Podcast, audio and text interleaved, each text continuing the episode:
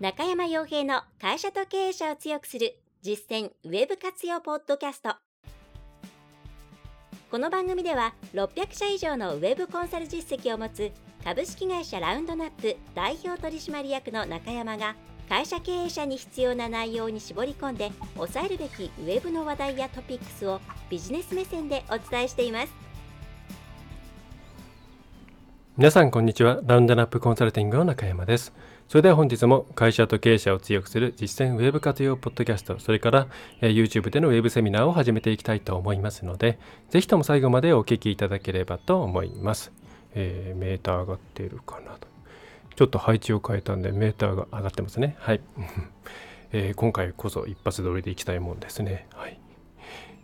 えー、さて今回はですね、まあ、タイトルにもありましたけれども、うん、コンテンツというコンテンツ活用ですね、まあ、コンテンツマーケティングなんていう言い方をすることもありますけれども、まあ、それについてのこう tips というかですね、えー、話題をお送りできればというふうに思います。で具体的には今さまざまな、まあ、どんなサービス商品もですね、えー、その良さですとか、まあ、あるいはこう他との違いみたいなものをですねマーケティングセールスを進めていくのに際して必要な情報というものをさまざまな形のコンテンツでお客さんに伝えることというのが必須になっていますと。ただそこで課題になってくるのがこれは特に作る側のね話を今回するんですけれども、えー、コンテンツを作った時にそれが果たして、うんまあ、効果があるのか、まあ、さらに言えば、えー、あまあ、この記事にもあるようにですね、まあえー、今回ご紹介する記事にもあるんですけども ROI つまりリターンオブインベストメント投資対効果ですね。え、たとえそれが効果を生んでいたとしてもそれが、うん、ペイしているのか、えー、使っているさまざまな資源に対してそれが、えー、プラスの価値をきちんと生み出しているのかというところがやはりその特に経営層であったり、まあ、経営営業の部門のですね管理層管理をする方々にとっては非常に重要なポイントになってきますと。ということで、えー、今回はじゃあコンテンツを作るというところについてどう、えー、投資対効果を考えるのかまた、まあ、付随して投資対効果を高めていくためにはどうしたらいいかというところについて少し、えー、海外の記事をですね久々にご案内できればなというふうに思っています。ま、久々にですね海外記事なんか見ていきますけれども、えー、こちらはですね、コンテンツマーケティングインスティテュート、うん、コンテンツマーケティングインスティテュート、まあ、そのまま直訳するとコンテンツマーケティング協会って感じですかね。えー、これは、え、私が初めてコンテンツマーケティングという言葉を知った、まあ、おそらく海外でもその頃に初めて出てきたんじゃないかなと思うんですけど、2011年、10年、うん、そのくらいですかね。えー、にはすでに、あ、違う、もっとそんな前じゃないか。えー、っと、いや、うん、2010、もそうかな。えー、っとですね、まあいや、まあその頃からずっとある、えー、有名な、えー、ブログというか、まあ、こういうイベントをやったりですとかね CMI という略称で、えー、コンテンツに関するさまざまな戦略ですとか、まあ、もちろんそのコンサルティングとか、えー、それからセミナーとかいろんなところをやっているところのブログの、まあ、記事ですね、まあ、昔からあの私もチェックしています、まあ、王道の何て言うんでしょうね、まあ、新規性がある時代では今ないですからねこういう情報って。まあ同じような情報が何度も繰り返されてる時代ですからまああんまりとウェブカメラが映っちゃった、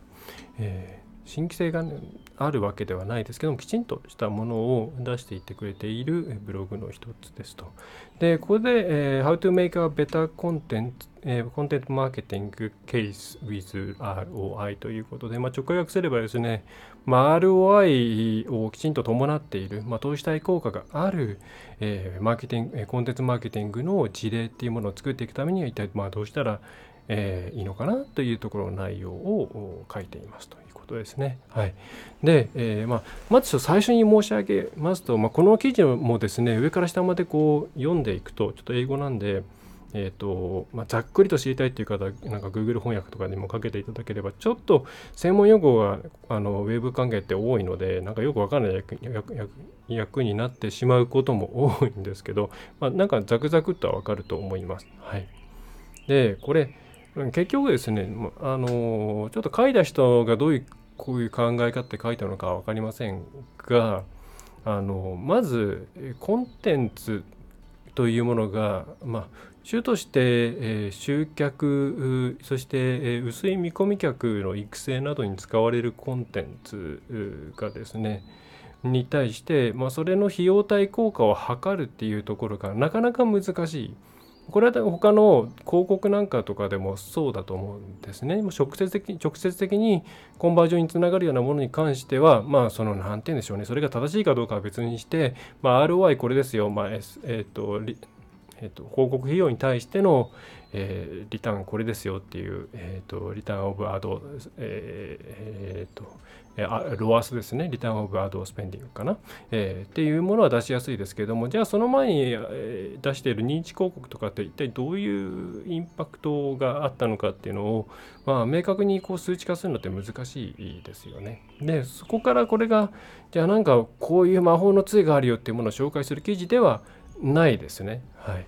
えー、でただそれ以上に大事なことっていうのをこの記事の中ではご紹介してるんでその辺りを中心にお伝えできればいいなというふうに思っています。はい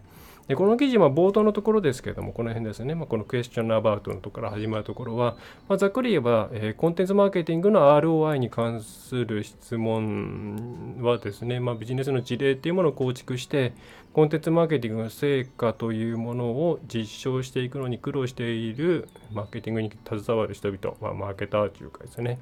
からよくま聞かれると、まあ、つまり自分たちがコンテンツマーケティングに従事してるけれどもそれって本当にあのかけてるだけのリターンがあるの？っていうふうに聞かれてるやつが、まあ、多いよという、えー、書き出しですね。はいまあ、これはもう実際に日本でもそうだと思いますが。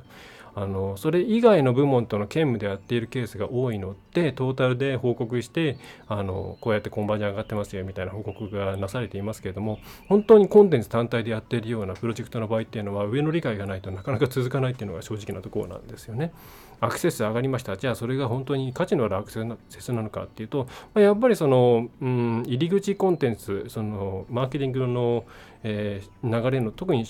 ね初めのえーと、その上後構造ですよね。ファレンの上の方のコンテンツっていうのは当然ブログ的な、えー、直帰率9割みたいな情報だけ持っていくような人もたくさん見ますから、まあ、それだけ見るとそれ確かにいろんな人の役に立ってるかもしれないけどもうちの売り上げっていう面では全然役に立ってないよね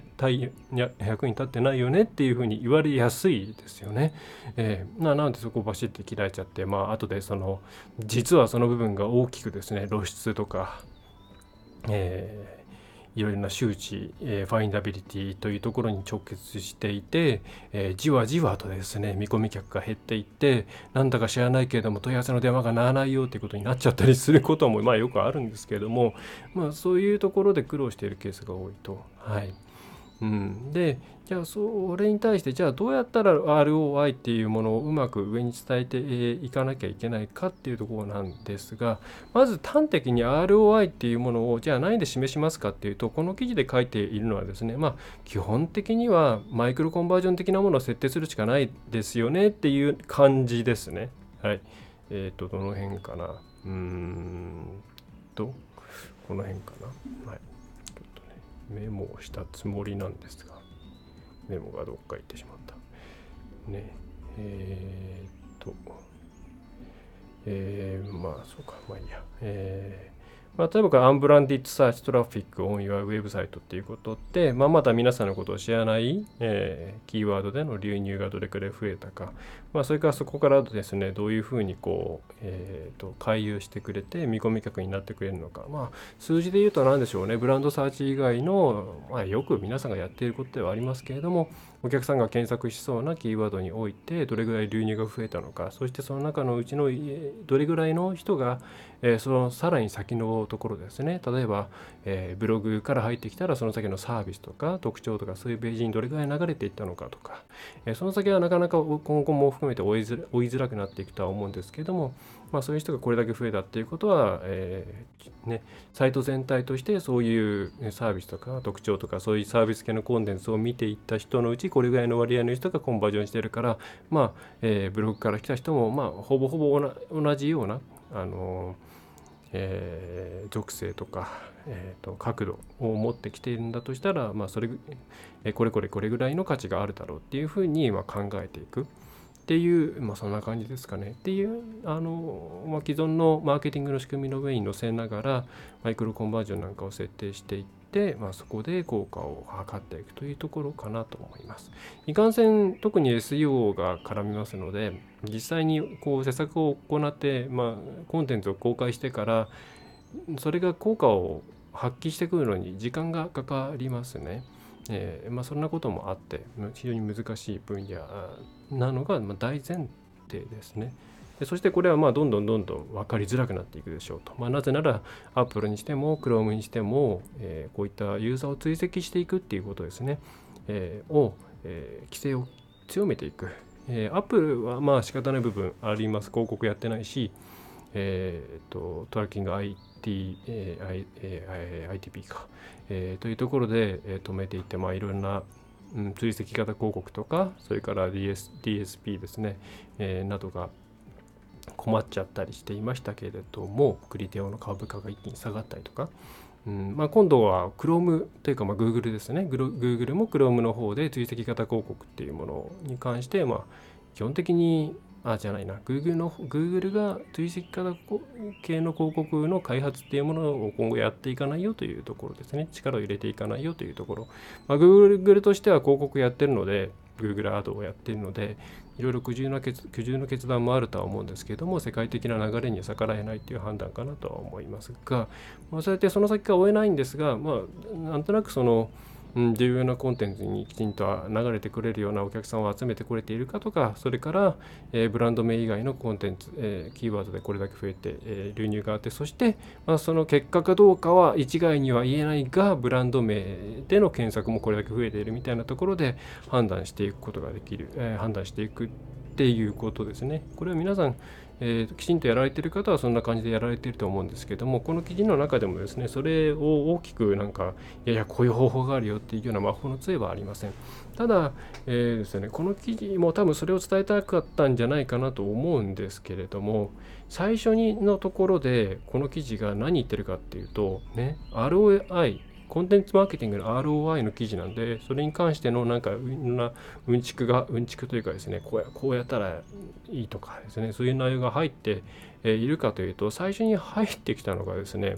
えー、コンテンツを作成するっていうところに関しての、えー、費用、どれぐらいのコストがかかっているのかっていうのを君は把握しているかっていうところからこれ入ってるんですね。はい。うんと。この辺かな？コンテンツコストですね。まあ、最初のところで、えー、What is the ROI of content というふうに、えー、その時に、まずこの3つ記入しろと。コスト、 utilization、パフォーマンス。まあ、あの utilization とパフォーマンスは置いといて、まずコストをちゃんと判別、えー、計算できるようにしているかと。具体的にはそれに関して関わった人のその人件費とか、使ったリソースとか外に出したら外に出した部分とかそういうものを合わせてコンテンツ1個に対していくらかかってんのか、えー、把握しろと。っていうことを書いているんですね。でこれは多分、まあ、これは私の想像ですけれどもそもそも自分たちが今マーケティングを行ってます、セールスを行ってます、ウェブにどれぐらいコミットしてるかは分かんないですけども、やってます。それに対しての投資対効果っていうものをちゃんと計算していますかっていうのが裏のメッセージなんかじゃないかなと思うんですね。つまり結構その例えば生身の人間が営業行きます、ね、お伺い営業行きます、ルート営業行きますって言った時に、ね、その人の人件費とか使っている備品とかえー、いろんなこと考えた時に一体1件取るのにいくらかかってんですかと。うん。それを計算した上でウェブってパフォーマンスいいよね悪いよねっていうのを判断しようとしていますか？っていうそこをちゃんとまず抑えようよっていうメッセージがこの記事の根っこのとこにあるんじゃないかなというふうに思いますし私もすごくそう思うんですね。で、えー、多くの場合ウェブでこうなんかやりますえー、じゃあ1件取るのにいくらですか？あいくらまでかけられますか？っていう、まあ、限界 CPA を聞いたときになかなか数字出てこないんですよ。つまり自分の商品1件売るために一体何パーセントあるいは何円かけてかければ、えー、かけまでならかけられますよっていうのを意識している方って残念ながら相当少ない。うん、でそれがちゃんとできているようなところっていうのは、まあ、大体ですねそのあのお金の回し方とか、えー、なんだろうね、えーと、出すお金の大きさではなく返ってきたものの大きさにちゃんと着目するっていう習慣ができてるんですね。はい、費用じゃなくてちゃんと投資と考えるっていうことができているケースが多いんですけどそうじゃなくてなんとなく、うん、安ければ安い方がいいとか。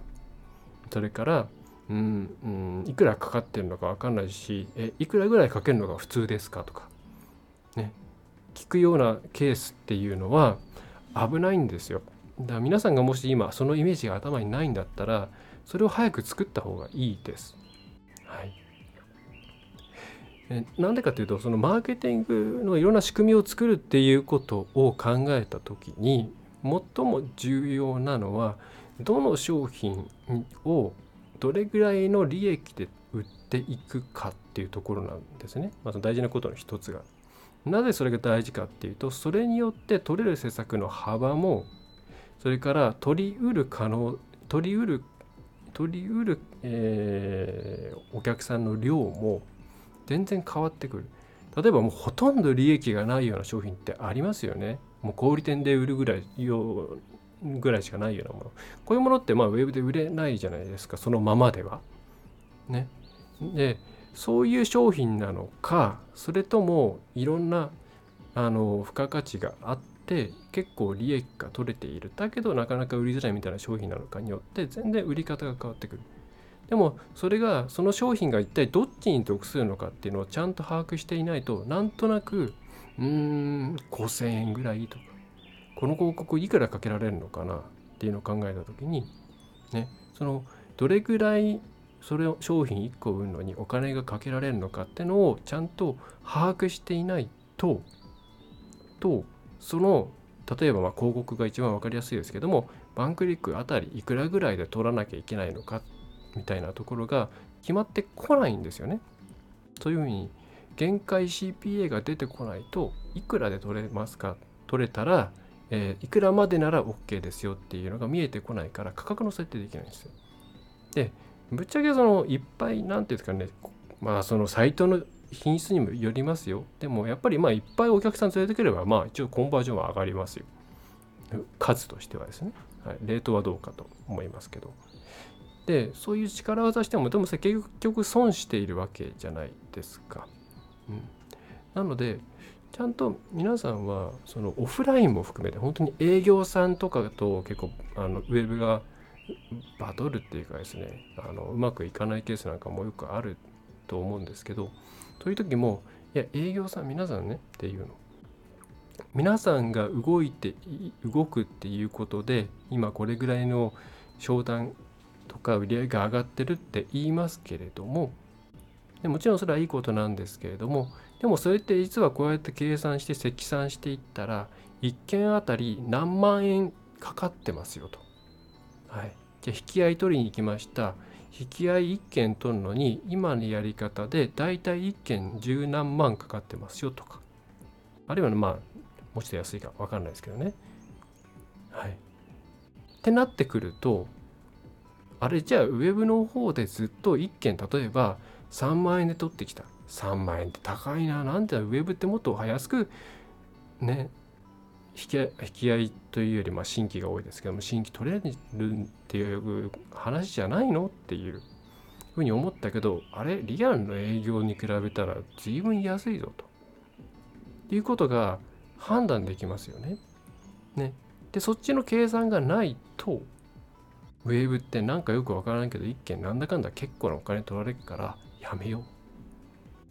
あるいはすごく安くしといて、まあ、ほどほど取れるだけにしようっていう発想になっちゃうんですよ。ですごく安くしといてほどほど取れればいいやっていうのはなんかまあそれはそれでいいかなって思いがちなんですけどこれダメで、うん、要はですね取れるはずのもの取ってないんですから実際は機械損失してるんですよ。100件取れるはずなのに費用を惜しんだせいで10件しか取れてないなら90件を逃していて90件は競合に行ってるんですね。だから90件のお客さん逃がしちゃってるんですよ。っていうふうに考えたらきっちり自分たちがこの絵に関していくら出せるんだっていうことを規定してその中で取れるだけ取っていくっていう発想がいかに大事かっていうところをちょっとまあお分かりいただけるのかななんていうふうに思います。はい、で今回はまあなんか記事の紹介って言いながら全然この国の紹介してないんですけど